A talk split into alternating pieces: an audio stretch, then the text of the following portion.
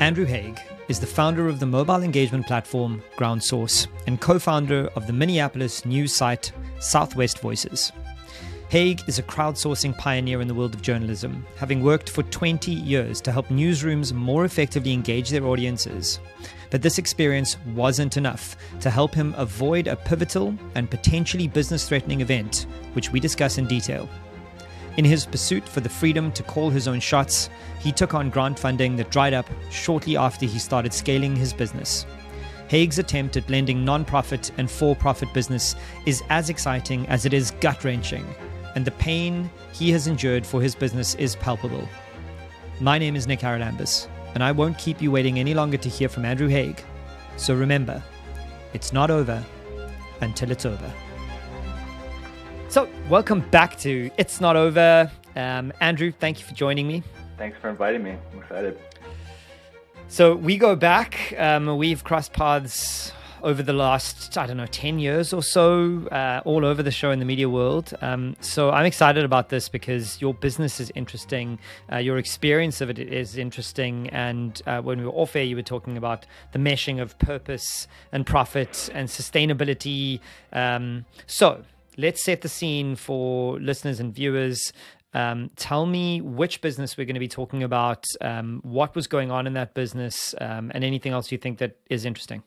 Yeah, so we'll be talking about GroundSource, which is a company I founded in 2012 um, with the idea of creating a text messaging and engagement platform designed specifically for media, for publishers. I came out of the broadcast world or from I worked at American Public Media for a long time and was kind of an entrepreneur there and saw a need and an opportunity um, to scale up text messaging, feeling that that, that was an, a channel that was being underutilized, um, but also had this incredible promise for being inclusive and broad-based and intimate and personal and all the things it's proven to be. Um, so started that in 2012 and um, mainly bootstrapped it, got some grant funding because I've been, um, as you just kind of referenced, at this intersection of um, kind of mission driven and now for profit work.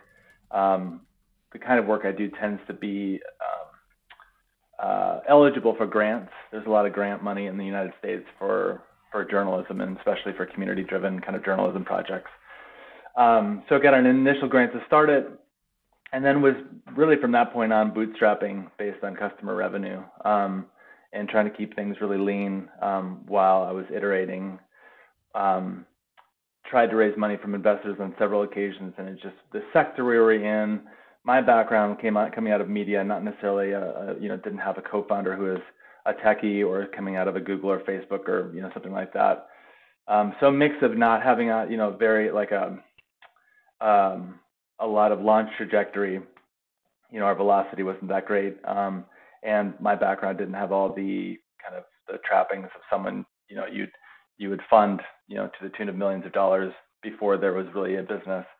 So, which actually turned out to be just fine in the long run because um, I didn't want to end up hiring more bosses for myself. I think I, I made the entrepreneurial leap in part because I saw an opportunity, but also as a, you know, probably like a lot of entrepreneurs, I wanted the freedom to call my own shots and, and the autonomy to, um, to write my own ticket and make my own schedule so part of me kind of felt like even getting being successful at getting an investor could be a bad thing because I'd be hiring someone else who'd be helping dictate the direction of my company.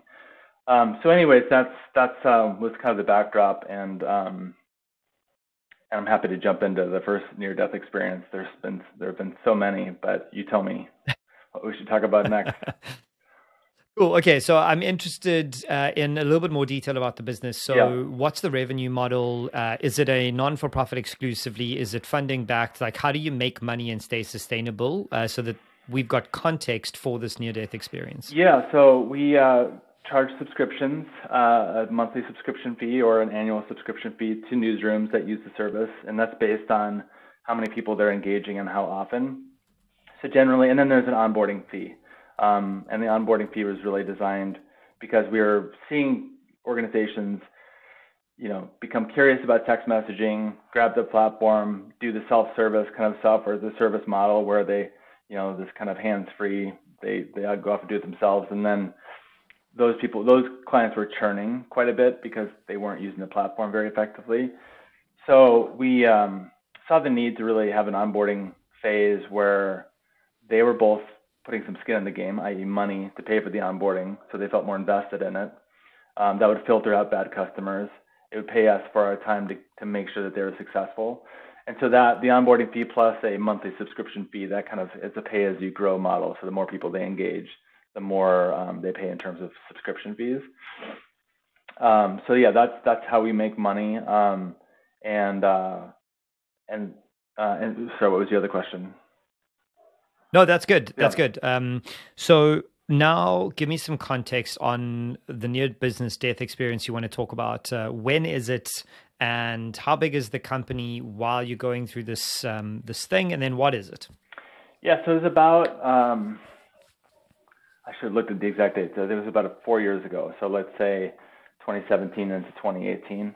Um, we were, you know, on track to make, you know, 300, 350,000 dollars a year at that point, um, and growing. You know, were clients becoming more and more interested, and felt like we were um, at this inflection point.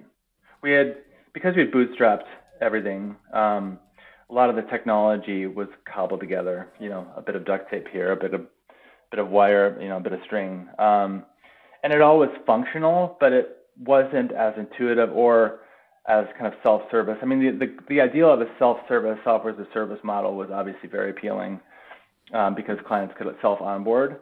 Um, and I felt like a lot of my time was spent, you know, effectively being the interface for that, um, which was not very scalable.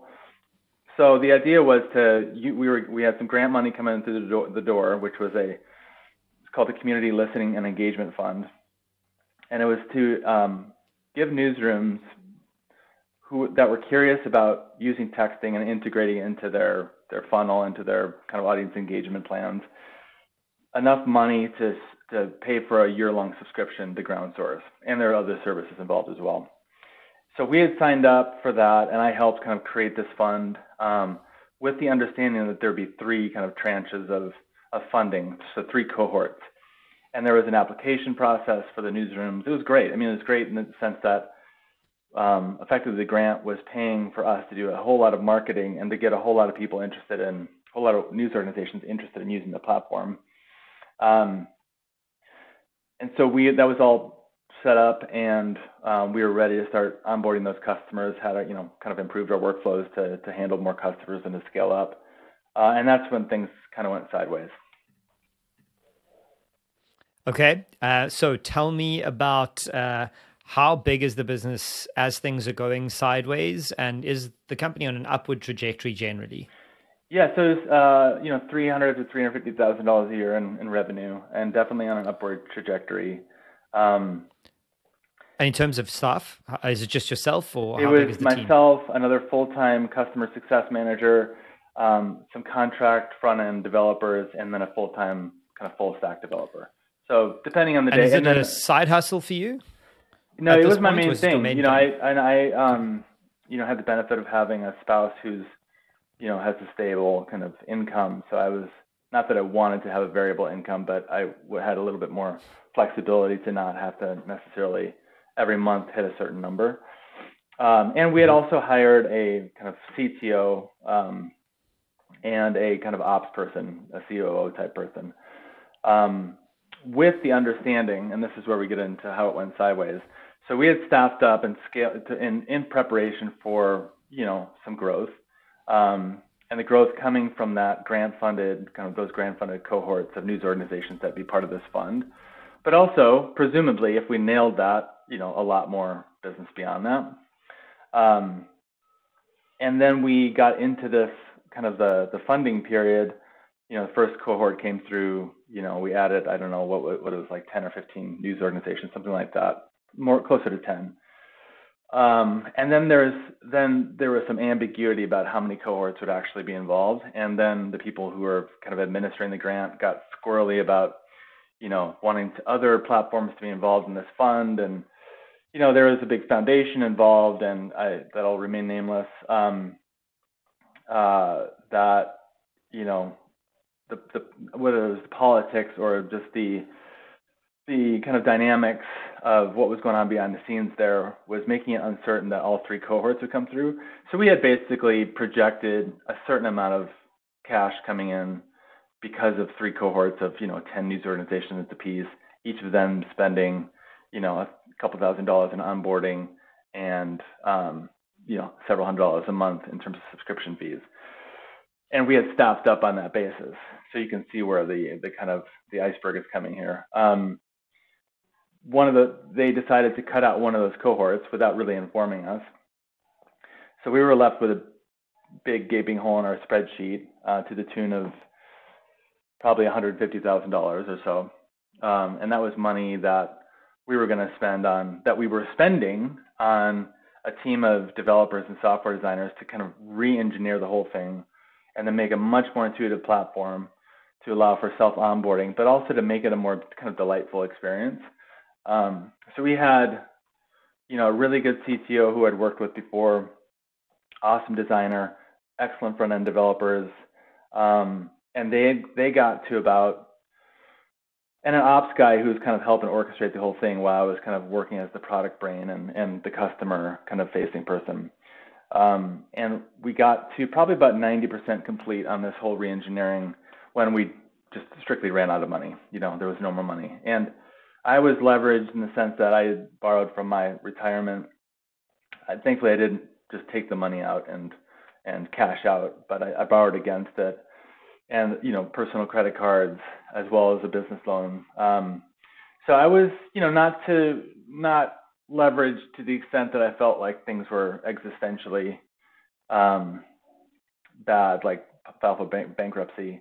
But you know, it was more than $100,000 in debt probably $150,000 in debt that we had taken on in order to effectively produce this new product or version two of the product with the expectation that there would be cash on the other, end of that with this grant and with the kind of growth from these customers to pay for that. And then we would get to this point where things are moving faster. We've got this great interface. We're on par with, you know, in terms of just the software itself, not certainly the company, on, on par with a MailChimp or you know, a SurveyMonkey in terms of intuitiveness, and in a category that really hadn't, there, there wasn't really an established leader um, in that category. Um, very fractured, lots of little companies.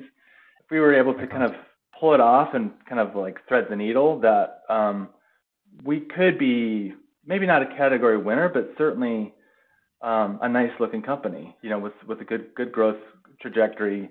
Um, plus doing work that was, you know, in many cases purpose driven and so I just felt like we were on the right path, and that just um, that almost, you know, that's why I'm on the show. That almost killed us. Um, and it was uh, waking up to, you know, um, run out of credit on this account, topped out the credit on that account. Where's the money going to come from, even to pay for the the debt service on that?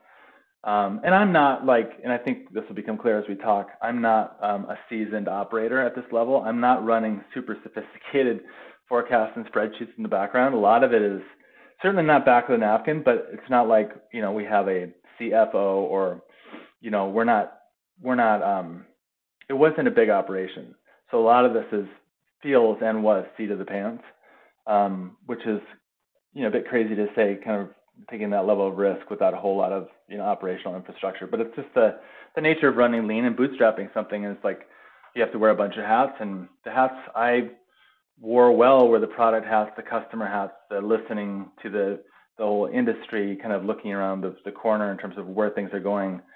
And I tried to find the hats for technology and finance and ops, and to some extent did, but we just didn't have enough um, sophistication in those areas to be able to see the iceberg coming. So let's unpack this a little. Um, you you've got a proof of concept. You've gone to market. Things are working. Then you get a grant. The grant says three cohorts, and you guys start tooling up, scaling up to cater for these three cohorts and an influx of about thirty to forty new customers. Things are looking good. Um, and then my question is when this grant started to change shape, were there no contracts in place? Was there no desire to notify you more effectively. Uh, is this how grants work in the world of purpose driven businesses? Like, how come this wasn't more formalized from their perspective? I mean, you're a startup, obviously you're responding, but I'm I'm always frustrated by the side of the world that there there is a very fluid way to operate inside of this grant world, and like, why weren't there contracts? I, you know, it's a good question. I, I think we kind of like our so as a for-profit business, um, receiving a grant already you feel like a level of like I felt a level of gratitude and a, a level of like, um, this is an unusual arrangement. You know, how many for-profit companies that are building, you know, ostensibly a scalable software platform are eligible to receive a grant to do work that's, you know, so part of it is, you know, the the saying in the states, you know, don't look a gift horse in the mouth. Is that does that track in in England and in South Africa? You know. Um, yep. Just don't ask too many questions because the, you know, this this this pot of money might go away. Um, so there's a bit of that, which is kind of um,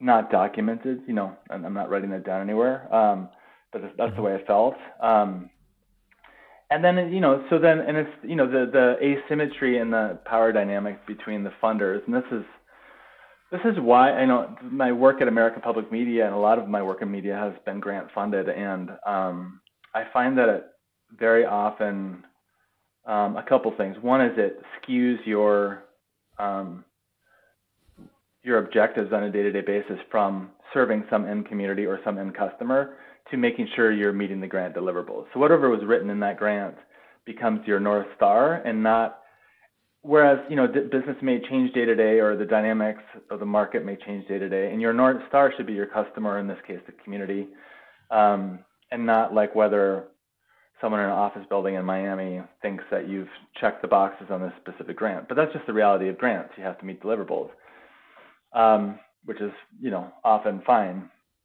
Um, but it's you know the influence they have to kind of make capricious decisions that without any accountability um, just puts you at a puts you at a disadvantage, and um, there's a power differential there that that can create dynamics like this. And if we were to go to them and say, "Hey, you know, you agreed to deliver us X much as X many dollars in business," you know, that might have been a difficult conversation to have. We never had it, and we probably should have.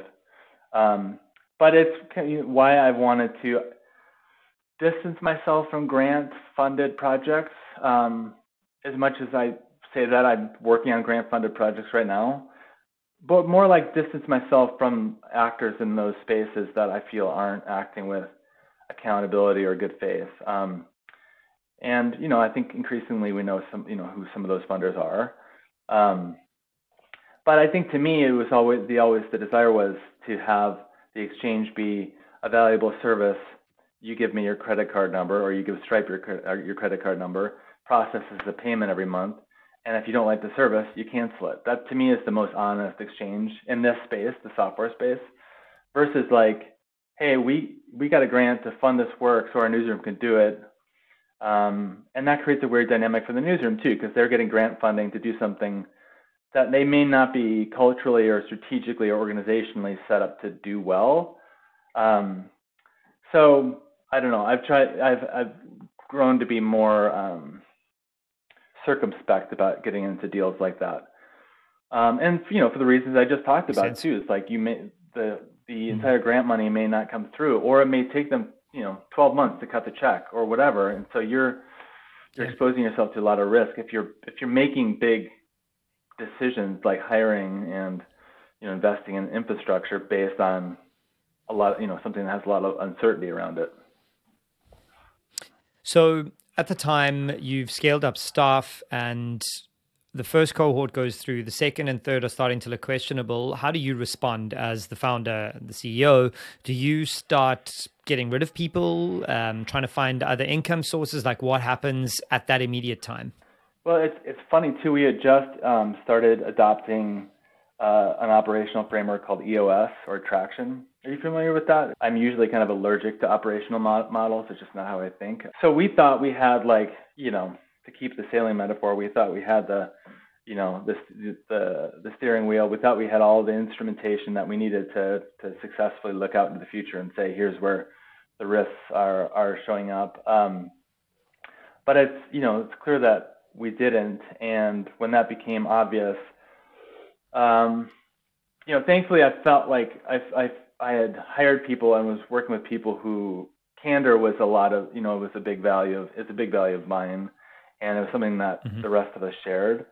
So there was no secret. It wasn't like I was staying up till three in the morning crunching numbers and spreadsheets, not telling anyone, and showing up to work with a smile on my face and trying to pretend like all was well um, when we were about to fall off a cliff. So I don't think we factored in the risk of the money not coming through, or we were we were uh, we were taking on a very like professional, large organizational approach to building software. We were, you know, we had it wasn't a waterfall. Certainly, it was agile and all the good things now with scrums and you, you name it. But it was like we hired a bunch of people for it, um, and that, we'll get to that later. But you know, one of the things I've learned from that is like, got to be scrappier than that. You can't act like a big company if you're a small company. Um, but we started just had, was having honest conversations with everyone, and it became clear. And in fact, one case, um, and I'm eternally grateful for this, the person who um, we ended up letting go suggested it himself. He's like, look, I don't think these numbers are adding up, and I think you know, I don't think you can afford to pay me. Not as a, like it wasn't a confrontational conversation. It was a difficult conversation because he saw the writing on the wall, and he didn't want. I think we had enough trust between us that um, he knew I would make it, you know, make decisions in our best interest, and I wasn't taking much of a um, a salary at that point. So it wasn't like I was sitting there, you know, paying myself a great deal of money and, and then, you know, so I think there was a lot of trust um, on the team, even though, you know, things, we were entering a difficult moment. And um, the part that I, I kind of most, um, regret is the wrong word because I've learned a lot from it, but um, we got so close to being able to ship the software. So, so close. I mean, 50 hours of labor, something like that. Um, but of mm-hmm. course, we'd have to support it, and it was a new piece of software, and you know those take a while to harden and to mature. Um, so even if we had just made it to the 50 hours, we would have needed more gas in the tank to actually operate the new thing. Yes, you you had the the conversation with your team, and you let how many people go? Just the one? Uh, no, let ops go, CTO go, the customer success person go, and it ended up wow getting down to me and a full time developer. Um, wow. who is based in Mombasa in Kenya actually. Um, and then I, you know, and then uncertain as to whether we could continue operating just on a day-to-day basis, even with that stripped down, you know, skeleton crew um, to support the customers we had. And then there was the prospect too of like, do we want to be a walking zombie for the next several years and just make ends meet? Um, and then of course you know you get into the you know what what were my options? What did i feel like i what were my plan b's and c's? What could i do? And you know i was still very invested personally and to and to an increasing extent in terms of debt just like in terms of money invested in this company not just folding i didn't want to just say mm. i'm done with it um because that would have probably meant filing a personal bankruptcy and going through a lot of financial stuff and i felt like there was there was a business there. We just made a swing at it that did that was a swing and a miss, and um, mm. and I you know just it was not my it's not my I'm a serial entrepreneur, but I'm I, the the big hockey stick growth and big payday was never what I was in it for, which I've begun to wonder maybe that's a, actually good to be in it, you know, like for the money because it keeps you really f- focused on some key things. Um, and the mix of purpose driven and for profit, sometimes things get ambiguous as to why you're doing things. Um, but that also meant that I didn't feel like, you know, it wasn't the end of the world for me. I live a perfectly comfortable life and everyone was fine. Um, and uh, I'm fortunate to have a, you know, a home that we own and, and, um, you know, financial resources available that, and I, you know, I don't need a lot. Um, and I don't, you know, don't want for I'm not that interested in owning a Tesla, even though it's they've become cheaper, or like whatever the prototypical things you do as a successful entrepreneur. Mm. Those don't interest me. I just like I like I said, the autonomy of doing it the the challenge of building something new, doing something that could be scalable and lasting, and and kind of improve um, communities and people. I those those are the things that motivate me, and and a for-profit company for me was the vehicle to do that. And I felt like there was still enough mojo left in that idea, and I personally still had gas in the tank. I was not done, so I was I was like, I'm gonna mm. stick this out, and we'll just see we'll see what happens. I I can't foresee the future, but okay, I, I made a decision to continue. And how long was it between the grant being issued and you going down to two people? What was that time frame? Um, it was about um, nine months, something something like Pretty that. Pretty rapid. It was very rapid.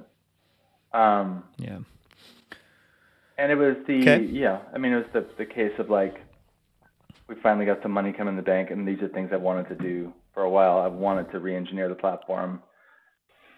And with two people, did you find that now you had cash flow? Now your core business was kind of actually profitable and you could take some breath to figure out what was next? Or was it, holy shit, panic stations, let's figure this out? There was definitely several months there of panic station and, uh, you know, waking up and not really knowing how that day was going to play out that week, that month. Um, and then um, there were um, around when COVID hit. This is not two years ago. There was some small business disaster economic uh, EIDL. I forget what it stands for. Disaster loans. I mean, we it wasn't the disaster was COVID.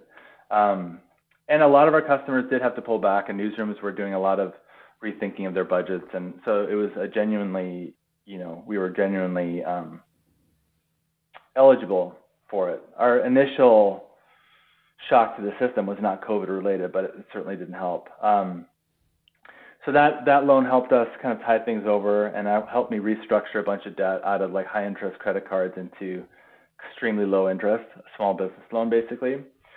So that took that took a lot of the pressure off because it was a matter of like, you know, um, I don't I didn't want to expose my family's finances to I didn't I didn't want those exposed even though I'd borrowed from the retirement to to a certain extent, and um, and there was some personal debt, being able to restructure that as business debt um, was huge. Like it really made a huge difference. Mm-hmm. Um, so that took the pressure off. And to your point, yeah, the, we were down to uh, a developer and myself, uh, and I could pay myself what I thought, you know. So we were back to running really, really lean. Um, and and yes, exactly that. We were able to start kind of becoming a profitable company and and um, and customers, even though a competitor showed up in our space, they were kind of edging in on a lot of customers we were talking to, even though we were in a, in my opinion, a small pond, like you know, building technology for news media. Um, even if you're doing it on a global basis, it's not a massively huge business. Um, so having another competitor saying a lot of the same things we were saying um, was another shock to the system but even then, we just kept at it, and we you know kept on writing case studies, kept on doing good work, kept on documenting it. Um, I just made sure, and this is again something that a you know it's a core value of mine. I was all about like making sure the customers were having a good experience and being really present for them. Mm. And just like whatever happens, if I do that, I think we'll be okay. Um, and I think it's turned out to be true that that's that's where we've gotten a lot of referrals. It's like I you know spend a lot of give a lot of personal attention to each customer to the extent that I can, and you know, kind of have an intuitive sense of when they're doing well and not doing well. Um, and uh, just doing that and just just kind of building incrementally from that basis and being really lean and not feeling that pressure of oh you know there's an investor we got to really hit the numbers in this quarter um, kind of back to the autonomy like i was talking about before um, and it's mm-hmm. enjoyable. I mean, I, I enjoy it still, and uh, we are growing, and um, we've got some plans to merge with another company over the next several months. Um, and the space itself is growing, so we're, we're able to um, kind of navigate through that and get to a really lean operating framework that um, that's really helped me too. So as like starting this new news outlet in Minneapolis, that's the that's the kind of philosophy and attitude I brought to it. Is like start really lean. We're going to build the bare minimum of what we need to build, and not one iota more than that. And then our community be responsive to the community. Have that be our like our north star. Our our um, everything we do is about listening to and serving the community, and they're going to tell us what we should build next. Um, so I think that's that's the philosophy I've kind of learned the hard way through mm. GroundSource, and I feel like that is a philosophy now that I bring to other projects. Is is uh, start as small as you can, be super super responsive to every you know to every person who shows up at your doorstep, engaging with your product, and then the you know the I think you'll learn what to build from from them. I want to talk more about the personal responses to this, like how you felt, um, and a variety of questions on that vein. So the first is, while this is all happening, what is Andrew feeling? Like, what are you going through as a human and an individual throughout all of this? Oh, I mean, the emotions are just all over the board. I think there's um, there's some shame. There's some um, feeling like you messed up and you um, and it was based on some personal failing, you know, going back to like childhood and like um, you know notes on report cards he needs to apply himself or um, he needs to you know whatever he needs to turn his work in on time. It's just like you kind of like cycle back through um, childhood memories of feeling inadequate or not like um, not like up to the task, and there's a feeling of you know there's a part I have three kids. Um, they're a little bit older now, two two teenagers and one 10 year old. And you know, when we're going through all this, you know, the oldest is 12 and the youngest is what six I guess at that. And not wanting that, not wanting to. Well, there's the financial piece. I don't want to disrupt our family's kind of um, financial health with with a bad decision. So there's that. There's that layer of it. But also there's the like, and I've struggled with this because I'm not sure how much I should think this way, but you know, setting an example for them. Like, hey, dad's an entrepreneur. Like they tell their friends, like, hey, dad started a business. You know, um, next day, hey, dad, filed for bankruptcy. Dad's business collapsed. Like that's not a.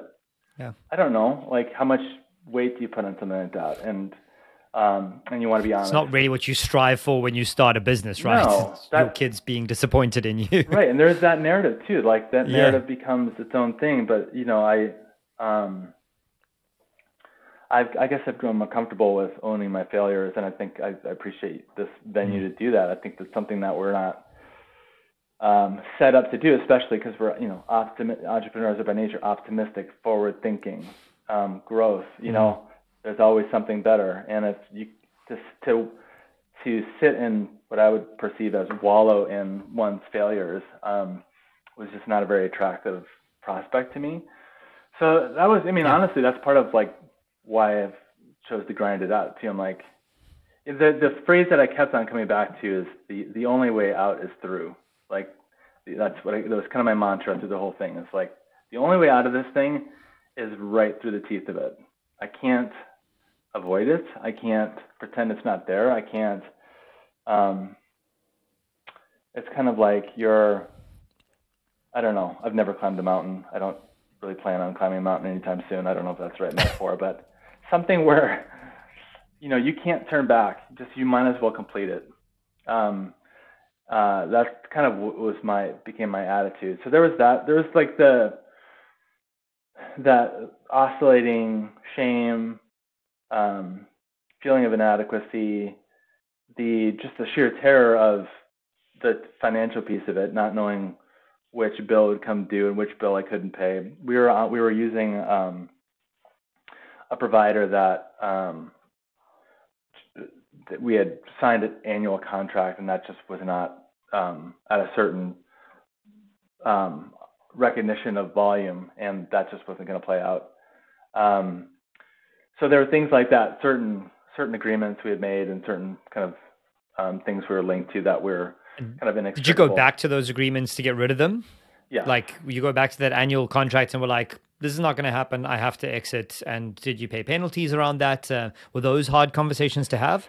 Yeah, definitely. And some of them they're very hard conversations. We had to um, pull back. Some were, you know, straightforward and, and, you know we understand your position and let's see what we can figure out that kind of thing. Um, kind of un- unwinding some of those things. But I think that also led to really beneficial new things because I found a new provider that was lot less expensive and we, and was able to negotiate a flexible agreement such that there was no minimum commit after a certain amount of time. So if, even if business dipped below a certain line, um, we wouldn't be um, responsible for some of that. So because of those mm. hard lessons, was able to be smarter and a lot like um, more resourceful in negotiating agreements and not getting into that position again. You know, I don't mm-hmm. think there's any substitute for going through this and learning from it. Um, at the same time, I wish it on upon no one. Like I don't, um, I don't think it's. Uh, I think I'm definitely stronger for it. Um, but I think yeah, to those feelings, I've, and I think there's also a sense of like, you know, there's the narrative in the industry too, developing a reputation as someone who's not a good operator or someone who's like not able to see things through. And I think too there was like a bit of back to the childhood thing, you know, feeling like in childhood uh, a lot of potential, but sometimes didn't see that potential through to its fruition because I either stopped short or I didn't have didn't apply myself to that like that final ten percent that would like, you know, really. So feeling too like I'm gonna I want to change that narrative for myself. Um, hmm so yeah, those are all tangled up, and and then you're like, well, what am I doing here? Like if I'm, and I think back to the maybe it's good to have money be the reason you're doing something because if that, if that would have been the only reason I was doing this, I would have been I would have exited then. Probably filed for personal bankruptcy. So, kind of a good segue into uh, what I wanted to ask in relation to this idea of calling it quits, failure, sticking it through. You know, the only way. Th- uh, what did, what were you saying? The only way through this is through this, or whatever. Is there now, looking back on everything, is there a point at which you've decided failure is an option? Like I've been through this near death experience once if I have to go through it again, I'm actually going to call it quits because I am personally a big fan of this clicked some what I call failure triggers. This has reached my failure triggers. Three of the four are there. I'm out. It's time for me to start something new. Yeah, I, I definitely think so. I, I think the um, I I would be way less um, likely to stick with an idea that I felt like didn't have. But I think I but I think also I wouldn't be as highly leveraged going into that in the future that you know so I wouldn't be like as um, I wouldn't take on personal debt. I would I um I would build with customer revenue before I even created the first like created the the product. That's what I would do next. Um, mm. So I feel like yes, I would definitely cut cut bait or you know stop something that I felt wasn't working and do it right when I would be curious to hear what your triggers are. I would like I should actually have those like written down. Um, um, but also that I don't plan on putting myself in that position again because I'm not going to get out. Um, not going to leverage myself in an idea that hasn't been proven. Like prove the idea way quicker the key thing for me, and it's worth, I mean, touching on the failure triggers. They, for me, they're different on every business, um, but they're contextual to my idea of success triggers too. So, for example, one of my failure triggers is if it keeps me up at night for more than seven nights in a row, there is a problem. Like there is something going on. And then I need to reassess. If I can't walk my dogs for three days in a row, then I'm working in a way that I'm not comfortable with.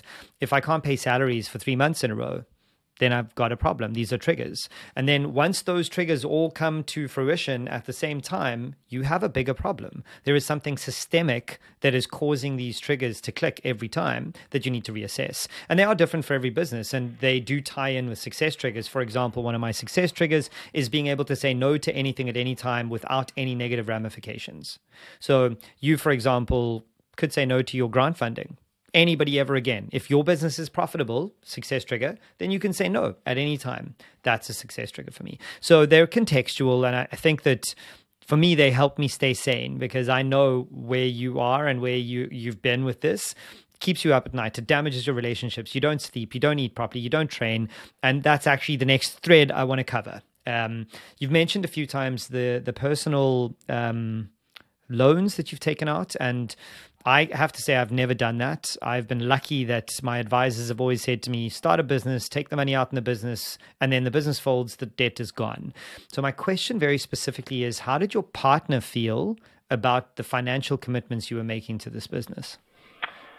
To the extent that they were fully apparent to her, um, not awesome.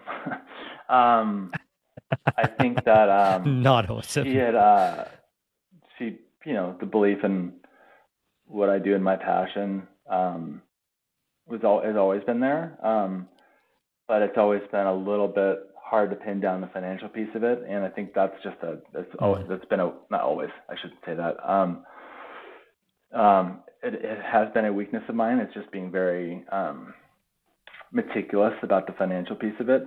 So just like there's a lot of pockets of debt here and there, it's like it was hard to even get a full picture of it. And once you did, and once I sat down and did the math, I'm like, geez, that is not that's not a pretty picture. Um, and uh, so I, we were always solid. I never felt like there was. Um, I never felt like it had driven a wedge deep in our relationship, which I'm, you know, partly credit her for and feel fortunate to have a partner who's like got just um, seemingly endless uh, res- reservoirs of patience um, for that kind of entrepreneurial spirit. You and me both, man. I mean, I, yeah, both. that's probably the book that I would write, or maybe the one that comes next is like either don't marry an entrepreneur, or if you do, here's what you should know. Here's some shit to know. Yeah. yeah. Um, so um, so we were, and I think just we're able to um, um, come up with a plan that we just start chipping away at it, and um, definitely mm-hmm. being able to restructure the personal loans as business debt was massive and took the pressure off overnight. Had it is such a key lesson uh, for anyone I coach or any boards I've ever sat on. The number one thing is never take personal surety, never be able to go down with your ship. Building a business should absolutely not be a personal risk for your financial debt. Um, and look, I get that sometimes it's necessary, but there are definitely ways to avoid that, that if you're listening, you should do. Um, and tied into that, Andrew, is the question of mental health. So, how how have how's it been throughout this and coming out of it uh, with your mental health? Have you managed? What have you done? Um, are you conscious of it? Uh, how did that all play out? Um, yeah, I mean, it, it was definitely um, created a lot of anxiety and stress, and not all of which I could um, fully vent, like fully um, express, maybe even articulate, because um, it's just like you're in this, you're in the hole, and and um, there's not a lot of daylight, and you know it's your fault. Um, I think there's a Radiohead lyric, "You do it to yourself." That's what really hurts. Uh, that's kind of how I felt about it. Um, self-inflicted, um, and um, that like shame spirals and you know that kind of stuff, and that um, it's kind of like you know I haven't experienced like really deep grief, but it, the, the waves of it were you know has followed that wave kind of like pattern where it'd be like, all right, I got it. I, we can do this. And then you wake up in the middle of the night and you have that kind of like, oh my God, what the hell? Um, and then it would kind of go but like, why am I doing this to myself? Yeah. And then typically it was that waking up in the morning where you kind of like go through the layers of waking up, like through the layers of sleep, uh, that realization that this is it wasn't a bad dream. You're actually in the middle of this thing and you got to figure it out. Um, mm. That was a daily experience for months. Um, but you know, I had a, um, I, I don't know, like 12, 13 years ago, I got into a fitness regime that I just kind of became part of my identity and, and just, I, there's just something I do in the morning is work out and, um, and I, and if I don't do it, I, I, feel I feel it and, I um, so it's it's habitual. It's become habitual, um, and that was a massive um, part of how I got through it. It's just like feeling physically fit and um, and not like drinking too much or like kind of drowning my sorrows in other ways. I didn't I didn't ever do anything like that. Um, sure, there were probably nights where I'd probably one more drink than I would normally have, but it, it didn't. It wasn't to the point where I was like using substances mm-hmm. or other, other things to kind of get through it, which is another, I think, thing that I'm grateful for is that I didn't, you know, it's not something I chose. Some people don't have that choice. Some people, it's part of their, you know, it's not something you can necessarily choose or not choose, but it just wasn't something I, mm. how, it's not, not, how I reacted to it. And then having the fitness piece of it and then okay. kind of leaning into that actually and just allowing myself to go on very long walks um, was massive. Like, I think there's a tendency to kind of grip the grip the wheel even tighter in an emergency like this. Mm.